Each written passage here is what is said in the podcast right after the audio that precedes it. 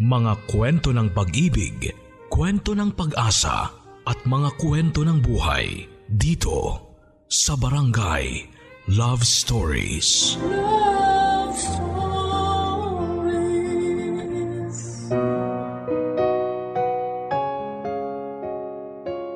Masarap mabuhay kung wala sana tayong mga suliraning pinoproblema. Pero ang katotohanan, parte na ng buhay natin ang pagkakaroon ng mga pagsubok. Mga pagsubok na karaniwang bumubuo sa ating nakaraan at humuhubog sa ating pagkatao. Ganito ang sentimiento ng letter sender natin ngayong araw na tatawagin natin sa pangalang May. Patong-patong na problema ang kanyang kinaharap sa puntong muntik na siyang sumuko sa buhay. Pero sa kabila ng lahat ng mga hamong kanyang pinagdaanan, bakit mas pinili niyang huwag sumuko? Ito ang mga dapat ninyong abangan sa mga kwento ng pag-ibig, buhay at pag-asa. Dito lamang sa nangungunang Barangay Love Stories. Dear Papa Dudut Magandang araw sa inyong lahat mga kabarangay at sa inyo po Papa Dudut. Solid listener po ako ng Barangay Love Stories kapag nakakaligtaan ko pong makinig. Sa programa ninyo tuwing tanghali ay lagi ako nag-aabang sa mga replays ninyo. Lahat po kasi ng stories na ibinabahagi ninyo ay talaga namang kapupulutan ng aral. Kaya lubos po akong matutuwa kung sakali mang mabasa ninyo ang kwento ko na sa tingin ko ay maraming kapupulutang aral. By the way, ako nga pala si May. 28 years old at kasalukuyang nakatira sa Pasig bilang corporate secretary sa isang law firm sa Ortigas. Galing po ako sa isang broken family. Tatlo kaming magkakapatid noon at nakatira sa Tondo. Masaya sana ang pamilya namin kung hindi lang naging abusive ang papa ko dahil sa alak. Palagi noong nakakaranas ng pangmamaltrato si mama mula kay papa. Kaya siguro hindi naglaon ay naghanap na lamang si mama ng kalinga at pagmamahal mula sa ibang tao. Papadudot nagkaroon ng ah, kalaguyong tomboy si mama at isa ko sa mga unang nakatuklas sa itinatago niyang relasyon. Mahal kong pareho ang mga magulang ko papadudod pero nang mga panahong yon ay naisip ko na hindi deserve ni Papa ang panlulokong ginagawa ni Mama sa kanya. Sa huli ay nagpa siya akong sabihin na lamang ang katotohanan. Isinumbong ko kay Papa ang sikretong tinatago ni Mama. Ang ginawa kong yon ang naging dahilan kung bakit nagsimulang mabuwag ang dating kompleto naming pamilya.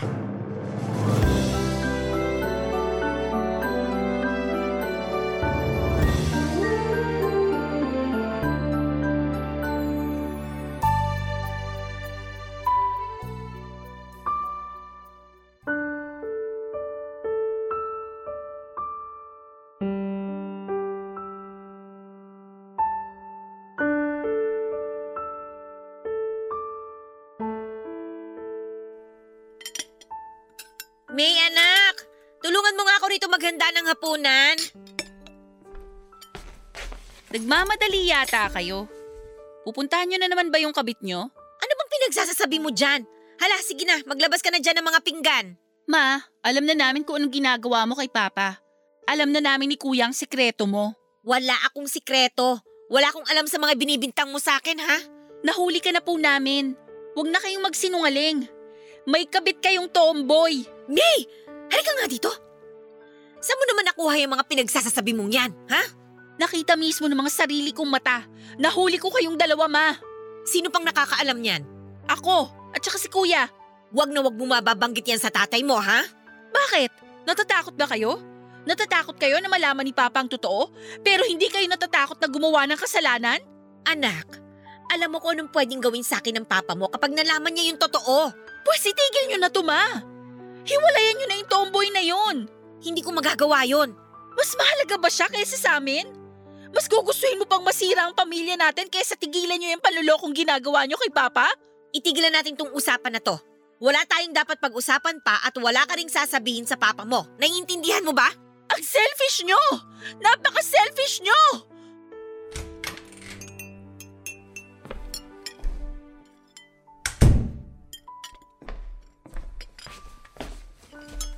Ano? Wala pa bang pagkain? Ah, nandito na, sandali lang. May, labas mo na yung ulam. O yan, Dinadabugan mo ba ako? Kinakausap kita, May. hindi po ako nagdadabog. Aba, bastos tong batang to ha. Hayaan mo na siya, Carlos. May, tawagin mo na yung mga kapatid mo para sabay-sabay na tayong kumain. Mauna na po kayong kumain. Hindi pa po ako gutom. Hoy! Saan pupunta? Bumalik ka nga rito! Bakit na naman po ba? Ano ba problema mo, ha? Ayusin mo yung bunganga mo kung hindi! Sasaktan nyo ako? Lagi naman po ninyo yung ginagawa yan eh. Kapag hindi nyo nakukuha ang gusto nyo, laging kami ang pinagbubuntunan nyo ng galit.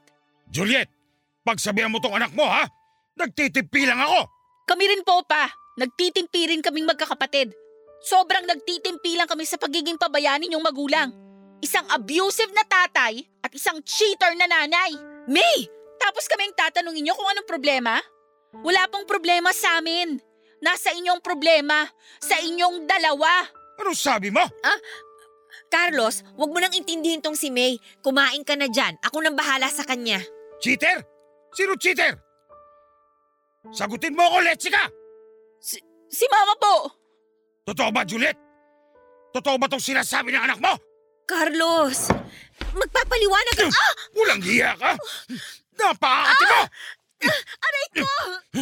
Bitiwan mo buko, Carlos. Ano ba? Tama na. Papadudot, pinapili po ni Papa si Mama. Kaming pamilya niya o ang babae niya pero mas pinili ni Mama na iwan kami at sumama sa kalaguyo niya. Sa pagkawala ng aming ilaw ng tahanan ay mas lalong gumulo ang buhay namin. Lumala ang problema ni Papa sa alak. Maliban po rito ay naging drug user din po siya. Dumating pa nga po sa point na sa bahay na mismo ginagawa ni Papa ang mga session nila kasama ang mga kaibigan nito. Ang totoo niyan, Papa Dudut ay muntik na akong molestyahin ng isa sa mga kaibigan ni Papa nang minsan niya akong pasukin sa kwarto. Buti na lamang at nakatakas ako. Dahil po sa bisyo ay unti-unti kaming napabayaan ni Papa. Tuwing sahuran ay limang daang piso lamang ang inaabot niya sa akin para sa pang isang linggong gastusin. Ang sobra ay ibinibili na niya sa pinagbabawal na gamot. Pinatigil din niya kami sa pag-aaral, gayon pa man ay gumawa po ako ng paraan. Pati na ang mga kuya ko para makapagpatuloy ako sa pag-aaral, pati na rin ang bunso naming kapatid. Nagtrabaho si kuya bilang server at dishwasher sa karinderya. Samantalang umextra naman sa car wash ang bunso namin. Ginawa naming magkakapatid ang lahat papadudot para magpatuloy sa buhay pero pilit kaming hinihila pababa ng papa namin. Kahit may sarili namang pera ay bantay sarado ni papa ang sahod ng mga kapatid ko. Sila ang pinabibili nito ng mga kailangan sa bahay tulad ng kape, asukal at bigas. Tuwing hindi makapagbigay si na kuya ng pera ay katakot-takot na bugbog ang inaabot nila. May pagkakataon nga rin po na maging ang inipon kong pera ay ginastos din ni Papa. Dahilan kung bakit kami nagkasagutan noon.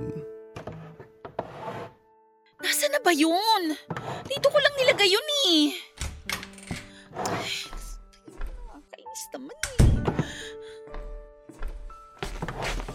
Ano nangyari rito?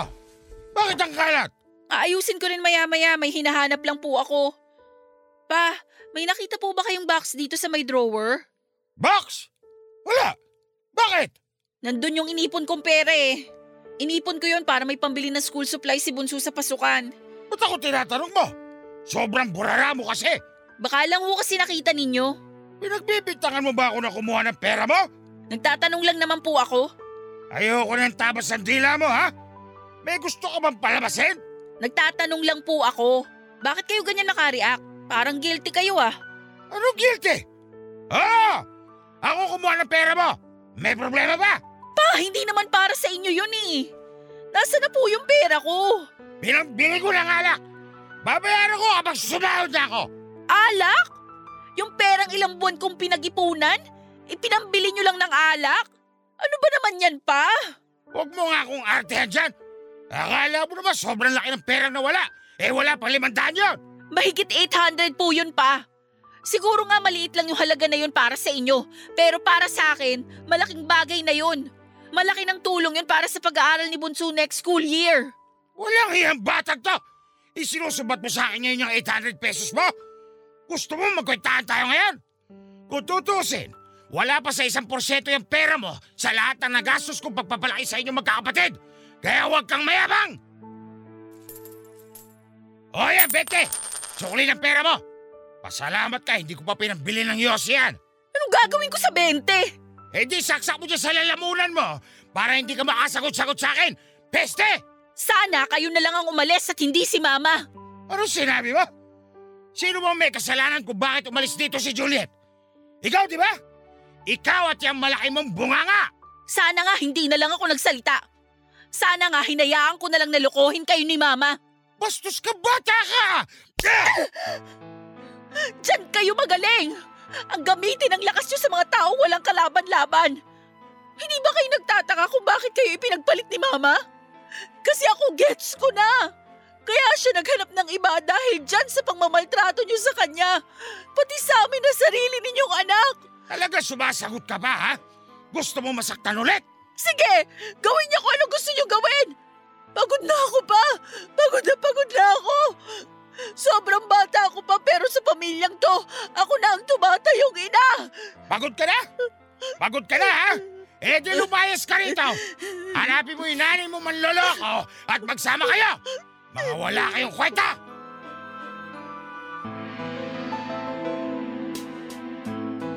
Papadudot kahit sawa at pagod na ako sa dinaranas naming buhay ay nagtiis ako. Tiniis ko ang kapabayaan at pananakit sa amin ni Papa.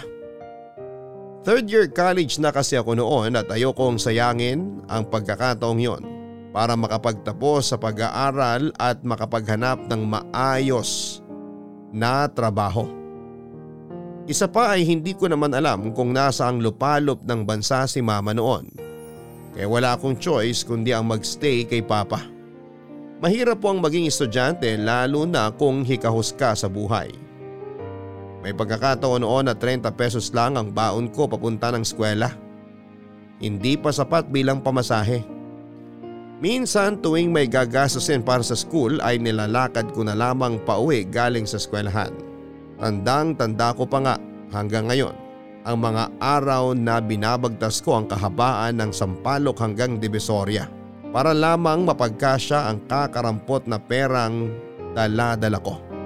Ang mga paghihirap kong ito ay naging rason kung bakit mas nagpursige akong makapagtapos sa kolehiyo. Mabuti na lamang po at scholar ako at kahit papaano ay malaki ang naitulong nito sa pag-aaral ko. Ako na lamang kasi ang inaasahan ng mga kapatid ko na magtaguyod sa kanila kaya naman po ginamit ko sila bilang inspirasyon. Hanggang sa sumapit na nga po ang araw na pinakahihintay ko. Ito ay ang makapagtapos ako sa wakas sa pag-aaral. Ang graduation day ang araw na pinakahihintay ko noon. Ito sana ang isa sa mga pinakamasayang araw ng estudyante dahil sa wakas ay makapagtatapos na sila after 4 years. Pero sa halip na maging masaya ay nakaramdam po ako ng lungkot sa mismong graduation day ko papadudot. Business Administration major in marketing po ang tinapos ko pero mag-isa lamang akong nagmarcha sa graduation dahil hindi dumalo si Papa.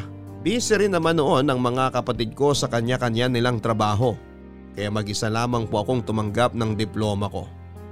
Mabuti na lamang at kasama ko ang nooy nobyo kong si Angelo para suportahan ako. Pero sa hindi naasahang pagkakataon, pagkababa ko ng stage ay isang pamilyar na mukha ang nakita ko. Nakita ko po si mama na nakatayo malapit sa stage Kasama ang bunso kong kapatid at si Angelo. Agad na namuo ang luha sa mga mata ko ng oras na yon papadudot. Matapos ang napakahabang panahon ay muli kong nakita si mama. Sa halip na bumalik ako sa upuan ko ay tinakbo ko ang kinaroroonan ni mama at niyakap ko siya ng mahigpit. Wala na akong pakinoon kahit na pagtinginan kami ng mga tao at suwayin ako ng mga bantay dahil pinababalik na ako noon sa upuan ko. Masaya lamang po kasi ako na kahit papaano ay may isang magulang na nagpunta sa pinakamahalagang araw ng buhay ko.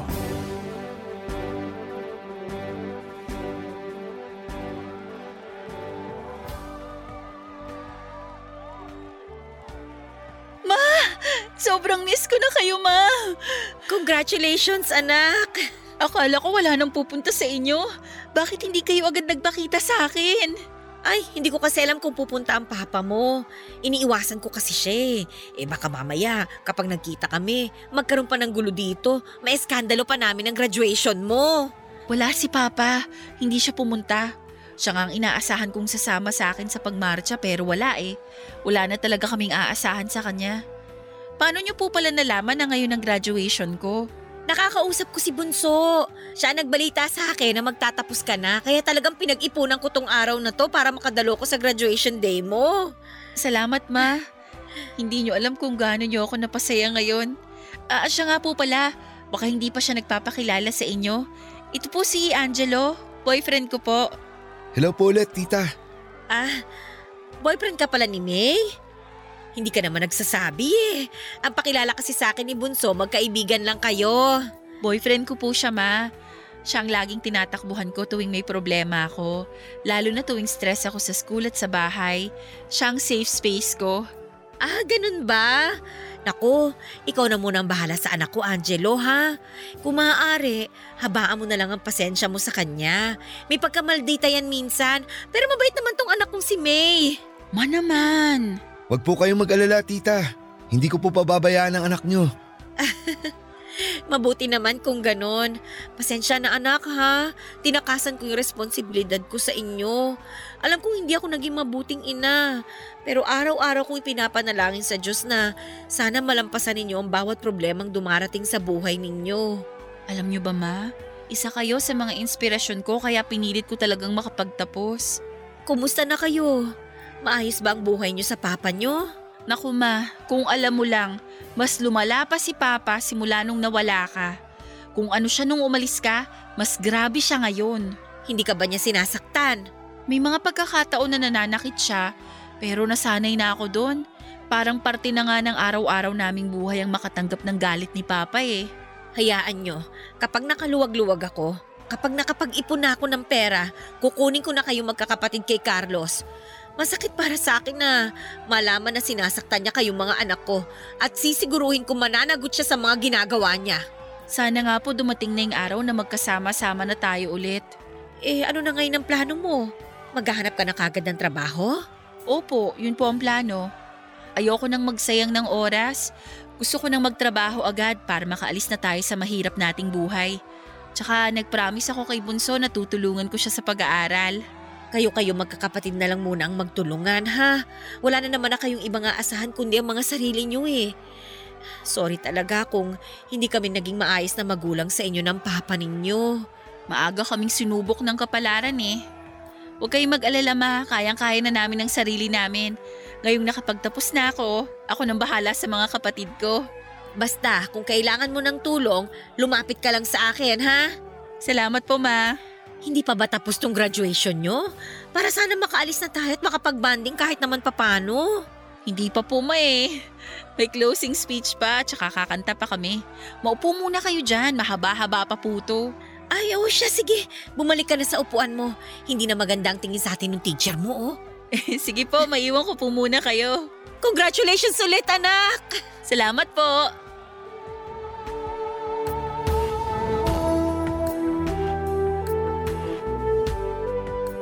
After graduation, papadudot ay hindi na sumama si mama pag uwi. Hindi pa raw kasi siya handang harapin si Papa at isa pa ay takot pa rin siyang magpakita sa kanya. Dahil wala namang pera ay hindi na namin nagawang mag-celebrate pa sa milestone na dumating sa buhay ko. Pagka-uwi ay agad kong hinanap si Papa para sana ipakita sa kanya ang dala kong diploma. Inaasahan ko na na kahit papaano ay matuwa siya kapag nalaman niyang napagtapos ko na ang sarili ko. Pero ang ine-expect kong reaksyon mula kay Papa ay hindi ko nakuha papadudot. Sa halip kasi na matuwa ay galit ang sinalubong niya sa akin. Nang ibigay ko sa kanyang diploma ko ay inihagis lamang niya ito pabalik sa akin. Muntik nga po akong matamaan sa mata dahil nakalagay ang diploma ko sa isang hard plastic. Sa halip na congratulations, ang marinig ko mula sa ama ko ay sari-saring mura ang lumabas sa kanyang bibig. Sobrang sakit papadudot na marinig ang mga ito sa magulang ko. Lalo na sa mismong araw kung saan ay dapat na nagsasaya kami. Nalaman ko na lamang na kaya pala galit na galit si Papa ay nakita niya sa Facebook na magkasama kami nila Mama. Gusto niyang hanapin si Mama dahil ayon sa kanya ay gusto raw niyang patayin si Mama dahil sa ginawa niyang pagtataksil. Sobrang iyak ko ng araw na yon papadudot dahil sa lungkot at takot. Hindi ko mawari kung paanong ang dating masaya naming pamilya ay humantong sa ganitong kalupit na sitwasyon. Mabuti na lamang at palaging nasa tabi ko ang boyfriend kong si Angelo na handang umalalay sa akin. Oh, huwag ka na malungkot dyan. Di ba nga dapat happy lang? Palagi na lang ganun ang nangyayari. Kapag masaya ako, binabawi agad tuwing nasa loob ako ng bahay. Hindi ko man lang magawang lumigaya ng isang araw sa bahay namin.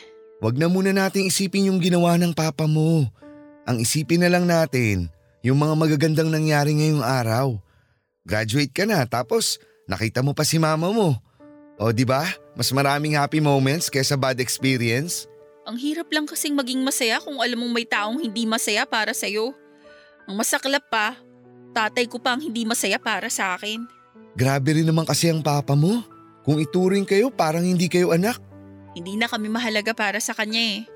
Alam mo kung anong mas mahalaga sa buhay niya? Yung bisyo niya. Alak, sigarilyo, barkada. Ni minsan hindi man lang niya inisip ang kapakanan namin. Hindi siya masaya kasi alam niyang wala siyang ambag sa success mo. Alam niya sa sarili niya na ikaw lahat ang naghirap para makarating sa kung nasan ka man ngayon. Kasalanan ko ba kung ganun ang nangyari? Kung hindi niya kami kayang buhayin, eh di kami na mismo ang bubuhay sa sarili namin. Mahirap iasa ang buhay sa taong wala ng pag-asang magbago. Eh bakit kasi hindi pa kayo kunin ng mama mo? Mahirap din daw ang buhay nila mama eh. Baka wala rin daw magbago kung sa kanila kami tumira kasi pati sila, hirap na hirap din daw sa buhay. Pero at least walang nananakit sa inyo. Maiba ako. Kumusta na pala yung sugat mo sa muka? Masakit pa ba? Medyo mahapdi pa, pero galos lang naman to. Ano ba kasing nangyari? Ibinato sa akin ni Papa yung diploma ko. Tumama sa mukha ko. Mabuti nga hindi ako natamaan sa mata eh. Baka nabulag pa tong kanang mata ko kung sakali. Grabe talaga. Bakit na naman ba siya galit? High blood na naman kasi nalaman niyang nagkasama kami nila mama. Alam mo naman yung nangyari sa kanila, di ba? Ang hirap magkaroon ng mapanakit na tatay, no? Mabuti na lang mabait ang mga magulang ko. Nakakaingit ka nga eh. Paano kung sa amin ka na lang kaya muna tumira? Ha? A- anong gusto mong mangyari? Mag-live-in na tayo kaagad? Hindi naman. Nag-aalala lang kasi ako sa'yo. Baka kung ano pang magawa sa'yo ng tatay mo. Tingnan mo nga, nasugatan ka na niya. Huwag na nating hintayin na humantong pa ang lahat sa mas malalang sitwasyon. Pero paano sina kuya? Kapag umalis ako sa bahay, baka sa kanila ibaling ni Papa ang galit niya. Mas grabe ang trato ni Papa sa mga kapatid kong lalaki kesa sa akin. Marami na rin kasi kami sa bahay eh. Ikaw lang pwede kong kunin kung sakali.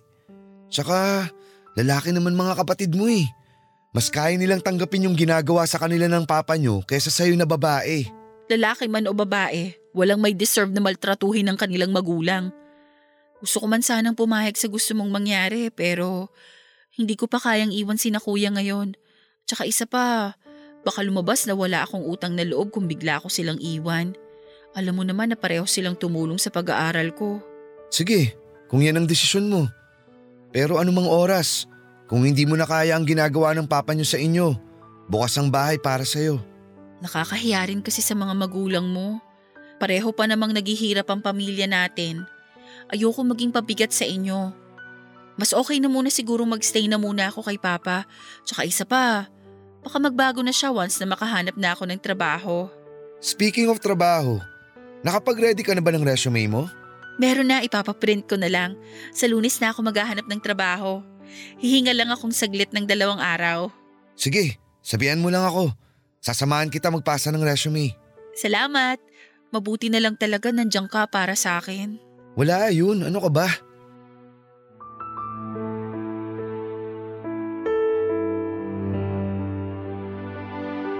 Papadudod sa mga sumunod na buwan ay nanatili ako sa poder ni Papa. Tinis ko ang mga pananakit niya sa amin habang pilit akong naghahanap ng trabaho. Pero ang pagtitiis po ng isang tao ay may hangganan din. Dumating na ako sa punto noon na hindi ko na talaga kinaya ang mga nangyayari kaya nag-decide akong sumama na lamang kay Angelo. Hindi kalaunan ay nabalitaan ko na lamang na maging sina kuya at ang bunso naming kapatid ay nilayasan na rin si Papa. Nang minsan daw kasing magwala si Papa dahil sa kalasingan ay munting na niyang masaksak si kuya gamit ang basag na salamin. Natakot sila noon para sa buhay nila kaya minabuti na lamang nilang umalis na rin. Nakahinga ako papadudot nang malamang kong kinupkup sila ni mama. At least ay mababawasan na ang pag-aalala ko ngayong alam kong nasa mabuti ng kalagayan ng mga kapatid ko. Papadudod sa pagtakas ko mula sa mga kamay ni Papa ay inakala ko ay nasa mabuting kamay na ako. Pero ang hindi ko alam ay wala rin palang magbabago sa buhay ko sa paglipat ko sa bahay ng nobyo ko. Mula sa impyernong tahanan namin ay lumipat ako sa isa pang impyernong tirahan. Hindi naging maganda ang pagtanggap sa akin ng pamilya ni Angelo. Ang masakit pa rito ay nalaman kong mas gusto pa nila ang ex-girlfriend nito kesa sa akin. Sa kabila ng hindi magandang pagtanggap sa akin ng pamilya ni Angelo, ay nanatili pa rin po ako doon dahil sa kahilingan ng boyfriend ko. Pero sa ilang buwan ng pananatili ko sa kanilang tirahan ay unti-unti kong natunghayan ang totoong kulay ni Angelo. Totoo nga po ang kasabihan na saka mo lang lubusang makikilala ang isang tao kapag nagsama na kayo sa iisang bubong. Sa pagsasama naming dalawa ay parang sibuyas na nabalatan ang mga hindi kagandahang ugali ng boyfriend ko.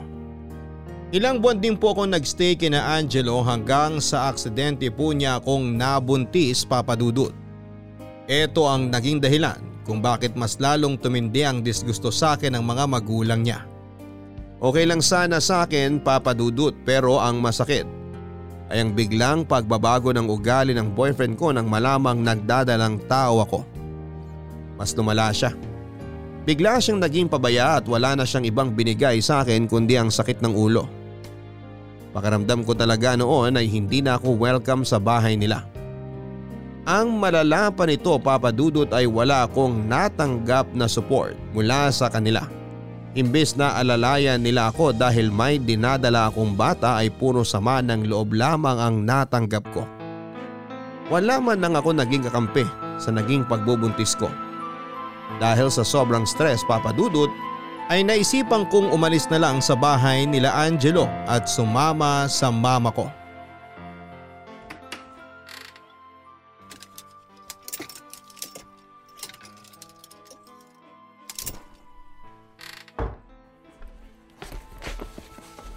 Anong ginagawa mo? Ba't mo nilalagay sa bag yung mga damit mo? Aalis na ako rito. Aalis? Bakit? Saan ka naman pupunta? Babalik ka sa tatay mong lasenggo. Mas gugustuhin ko nang bumalik doon kesa manatili dito sa bahay ninyo. Mas gugustuhin mong sinasaktan ka ng papa mo? Ang ganda-ganda na nga ng buhay mo rito sa bahay tapos babalik ka lang sa walang kwenta mong tatay? Anong maganda rito sa bahay nyo? Eh wala nang ibang ginawa ang pamilya mo kung hindi iparamdam sa akin na hindi ako belong dito.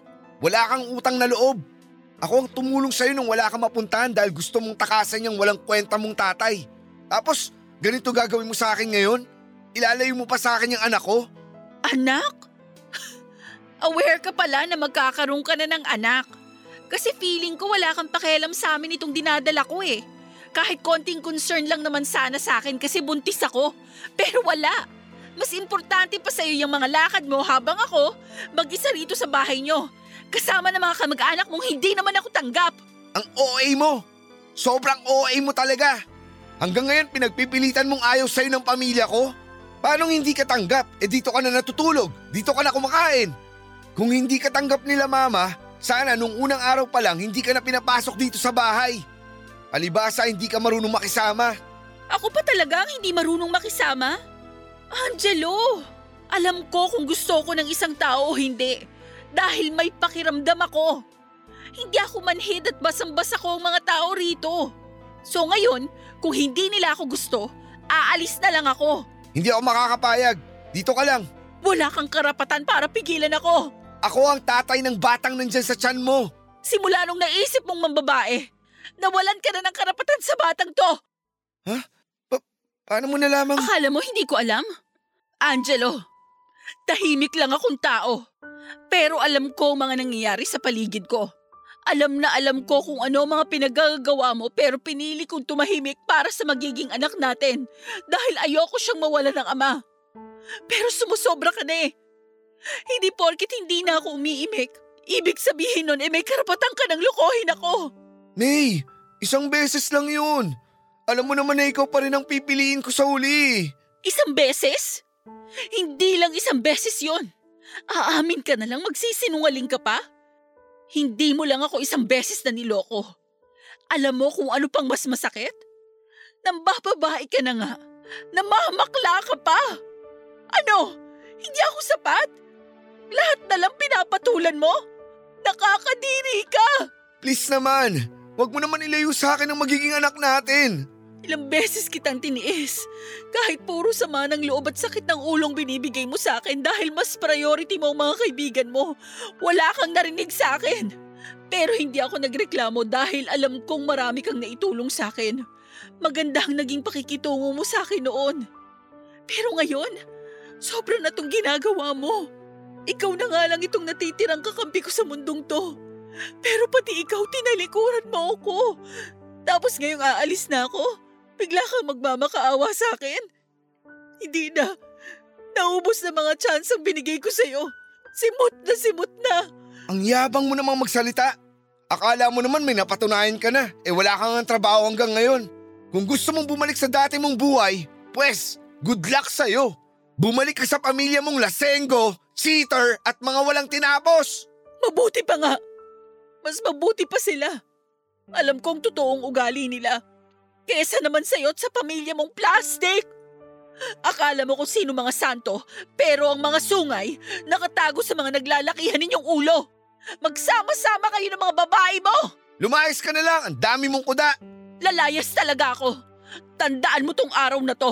Dahil hinding hindi kita bibigyan ng pagkakataong makita ni Anino ng anak natin. Papadudot lumipat ako sa mama ko kung saan naroon nakatira ang dalawa kong kapatid.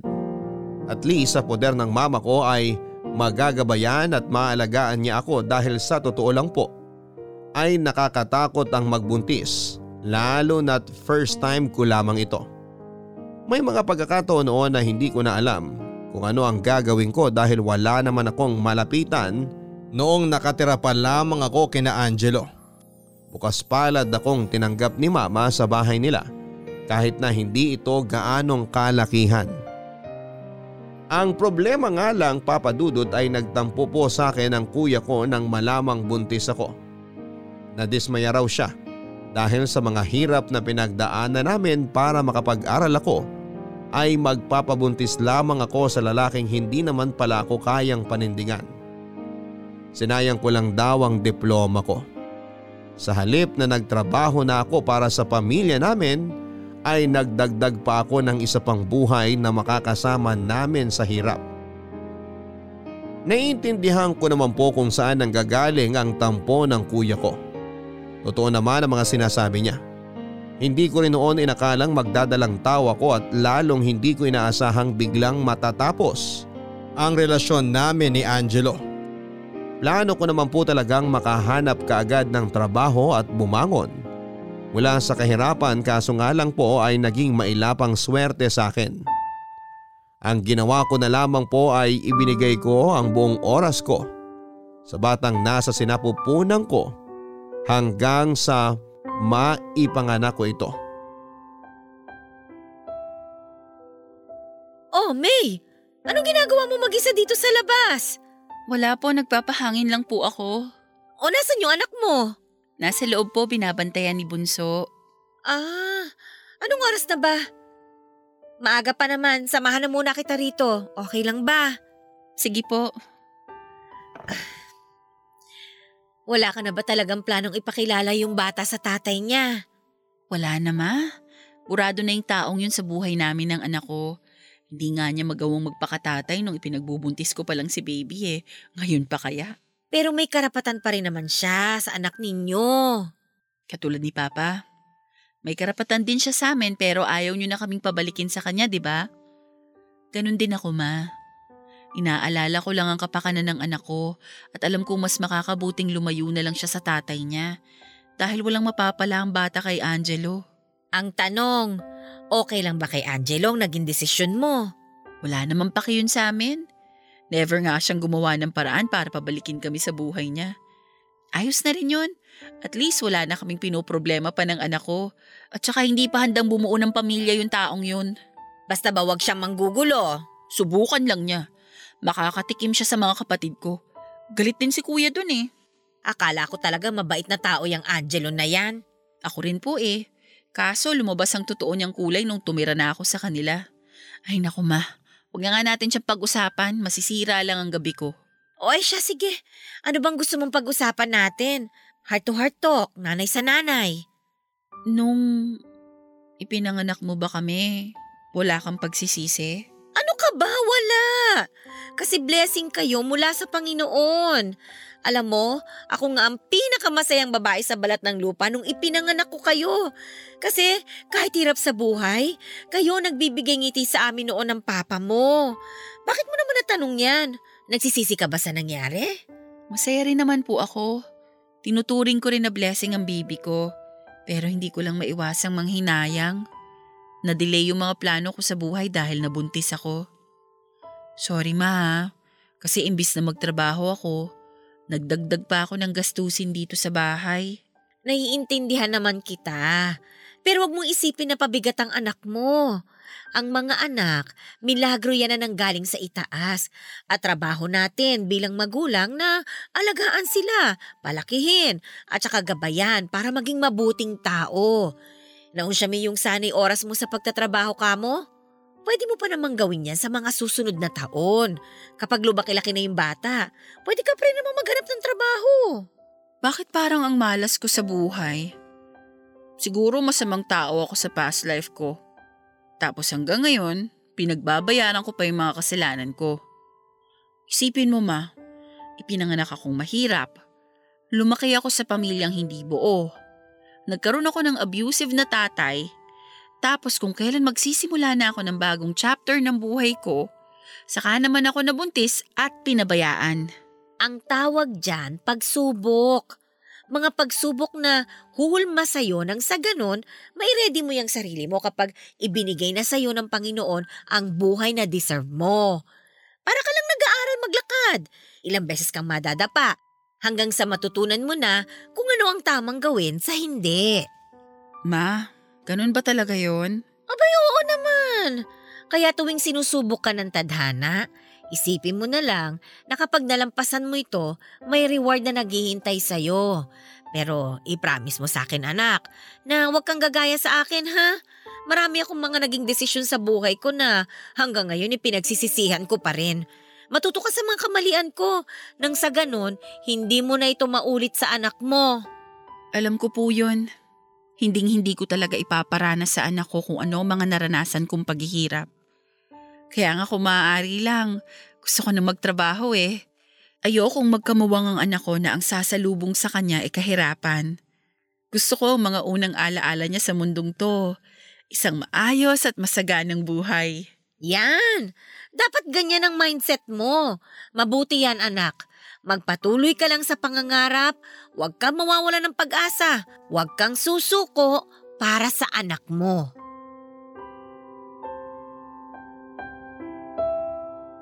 Papadudot sinunod ko ang advice sa akin ni mama. Hindi ako nawala ng pag-asa at kumapit ako sa mga pangarap ko. Hindi ako tumigil sa pagpupursige sa buhay sa dami ng mga problemang nalampasan ko. Ay tiyak akong malalampasan ko rin ang mga panibagong hamon ng buhay na darating sa akin. Hinintay ko pong lumaki ng ilang taon ng anak ko bago ako naghanap ng trabaho. Nakapasok naman ako sa isang accounting firm. Tuwing nasa trabaho ako ay iniiwanan ko ang anak ko kay mama. Sa awa ng Diyos, dahil sa trabaho kong ito ay unti-unti po kaming nakaluwag-luwag sa buhay. Simula noong nagkaroon ako ng trabaho ay para bang tumaas bigla ang tingin sa akin ng mga taong dating umaalipusta sa akin. Kung dati sobrang baba ng tingin nila sa akin ngayon ay tinitingala na nila ako. Matapos ang isang taon ay nag-resign po ako sa trabaho at lumipad sa isang mas promising na trabaho. Umasok ako sa isang law firm kung saan doon ako ay mas nagtagal. Sa panahong pong yon ay unti-unti ko na pong nakakamit ang mga pangarap ko. Pero hindi lang po doon nagtatapos sa mga blessing na natanggap ko dahil isang tao rin po ang ipinagkaloob sa akin ni Lord para maging parte ng buhay ko. Papadudot sobrang laki ng pasasalamat ko sa Diyos dahil hindi niya kami pinabayaan. Nagkaroon ako ng trabaho na siya na ngayong pinagkukunan namin ng panggastos para sa pamilya ko. Ang dating pinapangarap ko lamang na buhay ay nakamit ko na. Ako na rin po noon ang nagpapaaral sa bunso naming kapatid na malapit na rin noong makapagtapos. Talagang may tamang oras nga ang lahat at darating din ang araw na matagal na nating ipinapanalangin.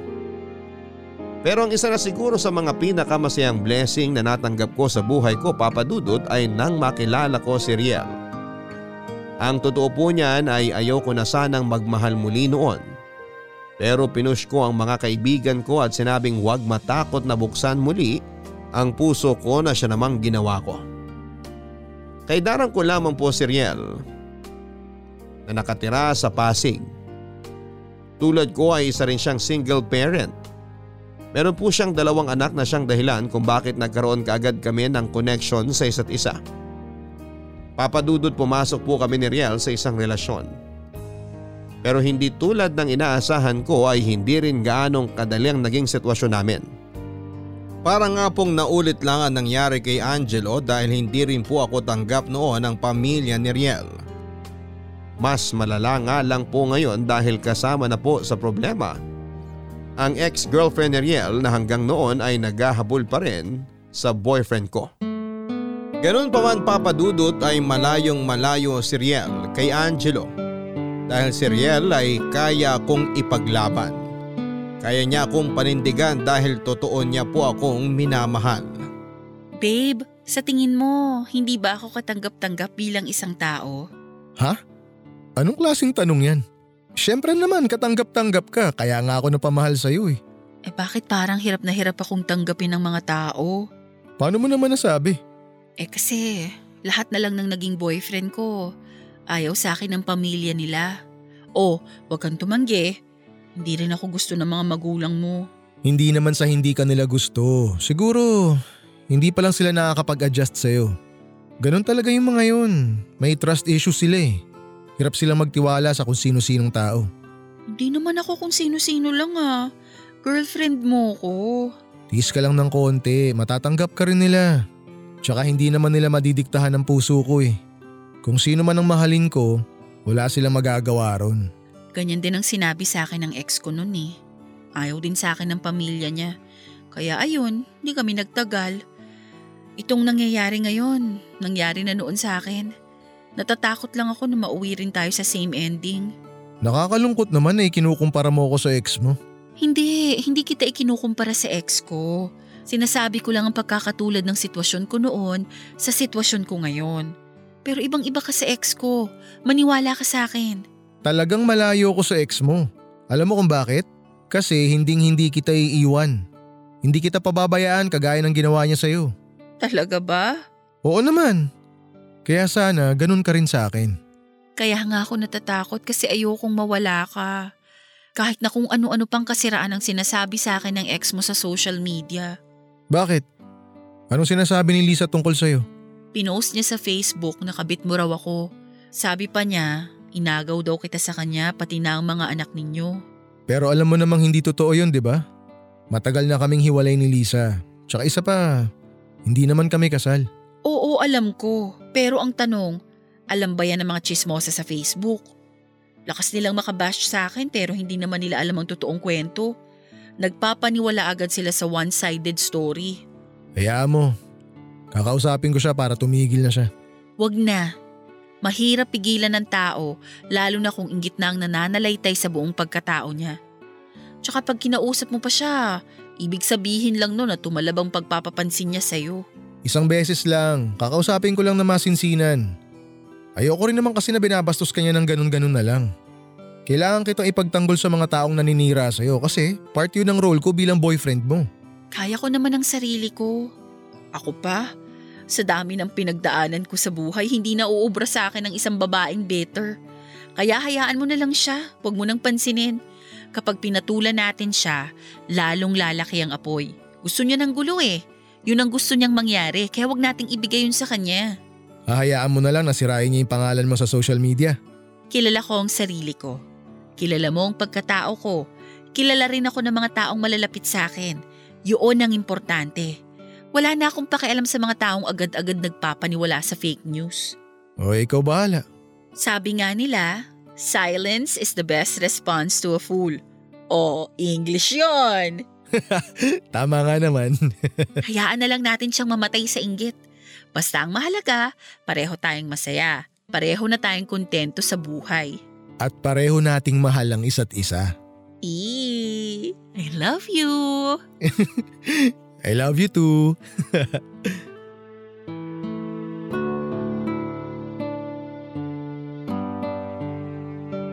Papadudot sa kabila ng mga ayaw sa relasyon namin ni Riel, ay nagpatuloy at mas tumatag pa ang relasyon naming dalawa.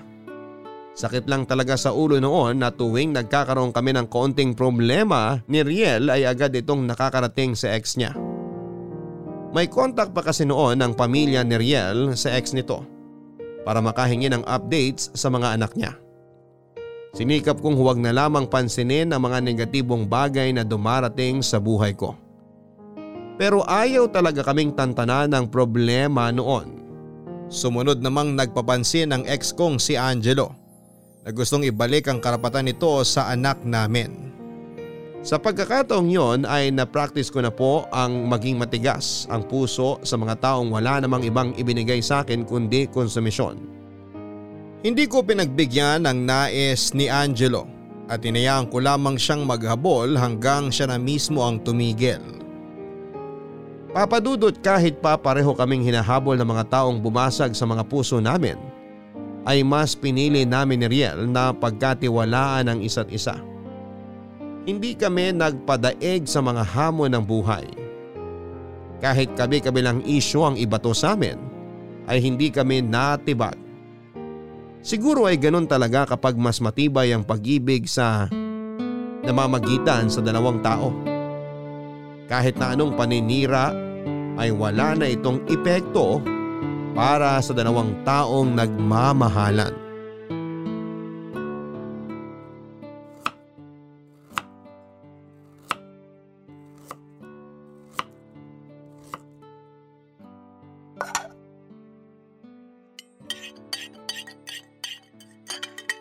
Babe, paabot naman ako ng sandok. Tingin ko malapit nang maluto to.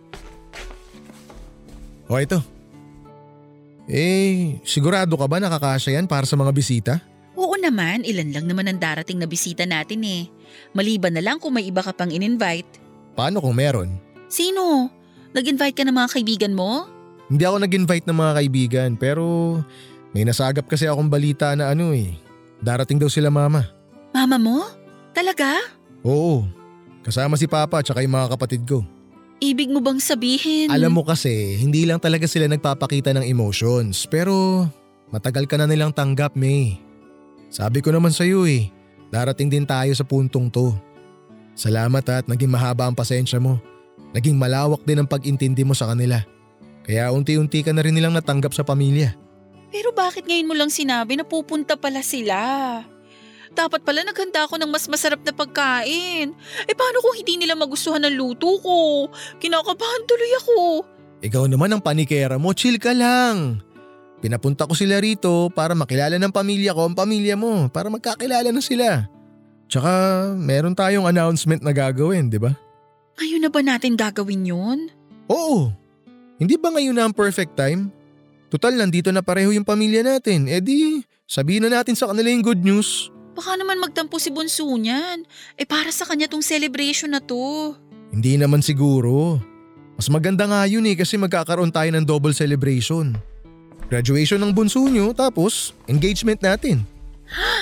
Engaged na kayo? Uy, Ma, anong ginagawa mo dyan? Kanina pa ba kayo nakatayo dyan? Eh, sasabihin ko sana na maghanda na. Eh, teka, engaged na ba talaga kayo? Totoo ba yan? opo tita. Nag-propose na po ako kay May last week pa. Eh, bakit ngayon nyo lang sinabi? Eh ma, iso-surprise nga sana namin kayo. Kaso, inunahan nyo na kami eh. Oy! Congratulations anak! Hindi nyo alam kung gaano ako kasaya ngayon.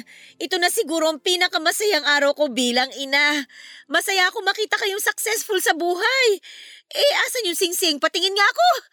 Eto, ang ganda no? Ay, naku naman, ang ganda nga. Bagay sa daliri mo, anak. Paano yan, Riel? Ikaw nang bahala dito sa nag-iisang Maria ko, ha? Sobrang pait ng pinagdaanan niyan sa buhay. Kaya sana matulungan mo siyang abutin yung mga pangarap niya. Pangako ko po sa inyo tita. Hinding hindi ko po pababayaan si May. Hanggat nabubuhay po ako, hinding hindi na niya po mararanasan ang mga masasamang nangyari sa buhay niya noon. Ay, mabuti naman. Ah, siya nga pala. Dumating na pala yung mga magulang mo. Nasa sala sila ngayon. Tsaka pauwi na yung bagong graduate kaya maghanda na kayo. Hindi mo ba siya kasama? Maaga akong umuwi pagkatapos ng graduation ceremony para makatulong ako dito. Sinabi ko na lang na masakit ang tiyan ko para makauwi ako kagad. Kasama naman niya yung kuya niya eh. Ah, sige po. Patulong na lang ako rito. Ah, Riel, yung tarp hindi pa nasasabit sa labas ng bahay. Okay sige, ako nang bahala ron. Tita, maiwan ko na po muna kayo.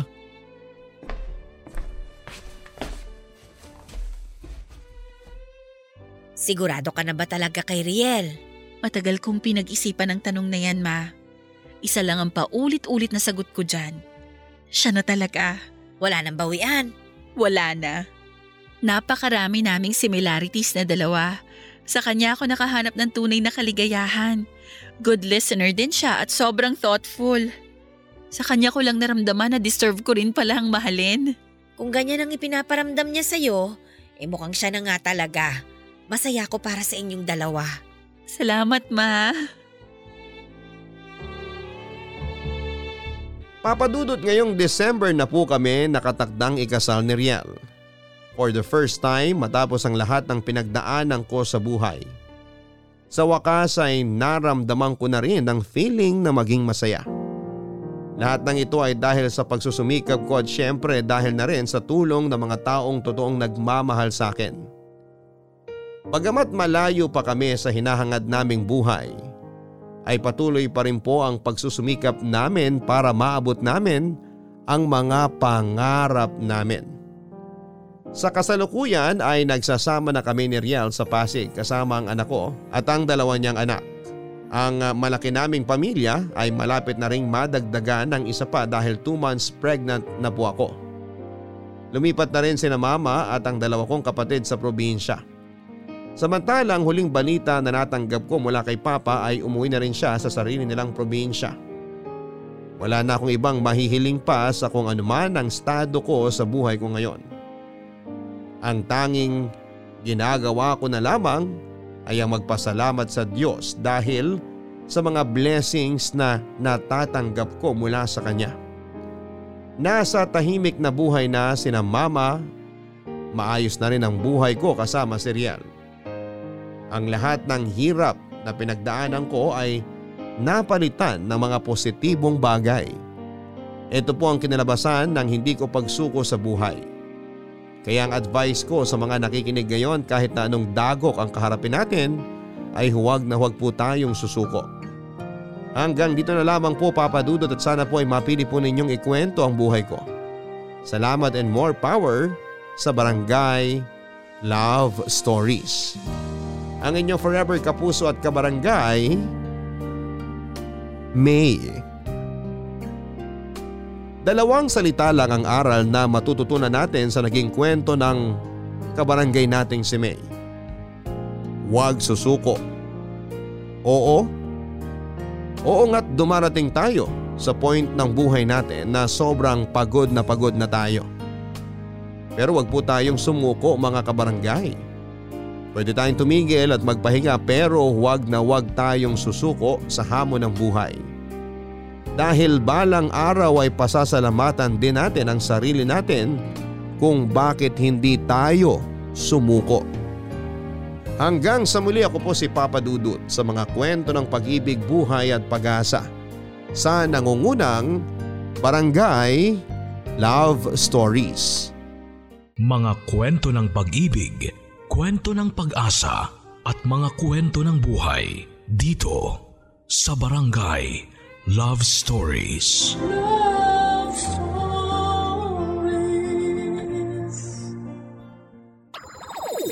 Nagustuhan ng iyong napakinggan? Ituloy yan via live stream sa www.gmanetwork.com/radio.